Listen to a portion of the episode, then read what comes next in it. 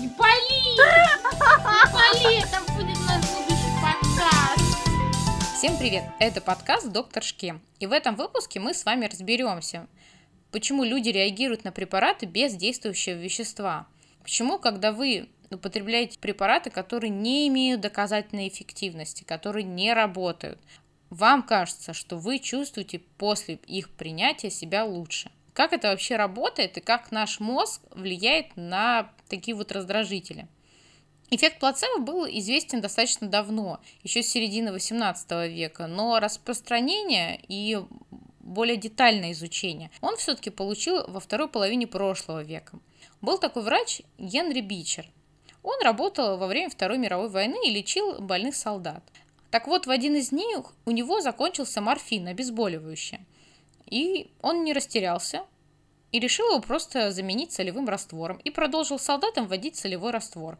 К его удивлению, почти половина солдат сообщила, что это им помогло. Сегодня ученые лучше понимают, почему эти солдаты почувствовали себя лучше, потому что Бичер дал им плацебо, то есть вещество, которое выглядит как настоящее лекарство, но не является им.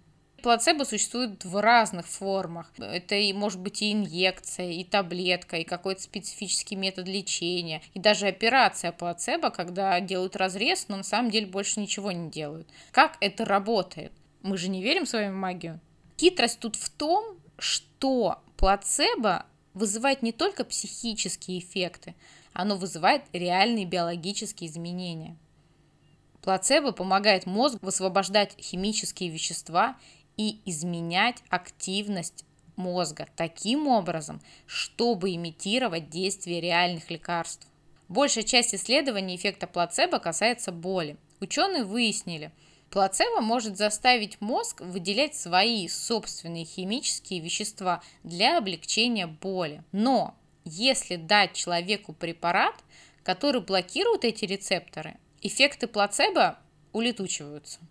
То есть, если заблокировать опиатные рецепторы, эффект плацебо перестает работать.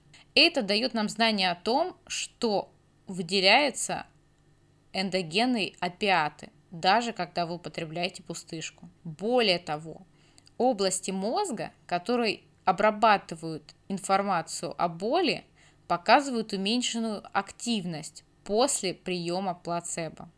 Другие исследования показали, что плацебо может влиять на симптомы заболеваний головного мозга, например, такого, как болезнь Паркинсона. Это такое заболевание, когда отмечены низкий уровень дофамина в мозге и лечит его с помощью препарата леводопа. Так вот, если человек получает плацебо, то у него реально повышается уровень дофамина в мозге, то есть организм имитирует действие лекарства. То, насколько в каждом отдельном случае э, будет э, работать такой эффект, влияет несколько факторов. Это и словесные сигналы, это наблюдение человека, и это его ожидания. Все эти факторы в сумме, они активируют систему вознаграждения мозга. Если человек думает, что плацебо – это реальный препарат, его мозг производит больше дофамина, химического вещества, тесно связанного с вознаграждением и удовольствием. Таким образом, биологические эффекты, они аналогичны тем же ощущениям, которые вы испытываете во время приема пищи или после сна. Даже цвет и размер таблеток влияют на силу отклика на плацебо. Маленькие и большие таблетки вызывают более сильный эффект, чем таблетки среднего размера. Люди предполагают, если таблетка такая маленькая, значит она действительно сильная, если работает. В то же время, если пилюля большого размера, это заставляет человека размышлять о том, что он получает много лекарств и действительно работающее лечение. Интересно, что чем больше доз в день, тем лучше. Чем дороже, тем лучше. И последним фактором, надо сказать, часто пользуются. Многие люди верят, что ничего хорошего не может быть дешевым. И люди не хотят думать, что они потратили большие деньги зря и приложили свои усилия. И все это больше способствует убеждению, что их самочувствие улучшилось. Также человек может переключать фокус внимания. Когда он заплатил достаточно большую сумму за лечение, он переключает фокус внимания и начинает искать признаки того, что ему становится реально лучше, игнорируя негативные симптомы. В ходе жизни мы учимся, и мы привыкли, что когда нас лечат, дают препарат, нам после него становится лучше. Если человек знает, что, допустим, вот эта вот розовенькая таблеточка у него в прошлый раз отлично сработала, то в этот раз, даже если ее дать и в нее не положить никакое действующее вещество, он с большой долей вероятности почувствует облегчение. И вот в этом месте очень интересная иллюстрация э, роли ожидания в отношении эффекта плацебо. И это касается пациентов с болезнью Альцгеймера. При этой болезни откладывается специфический белок в головном мозге.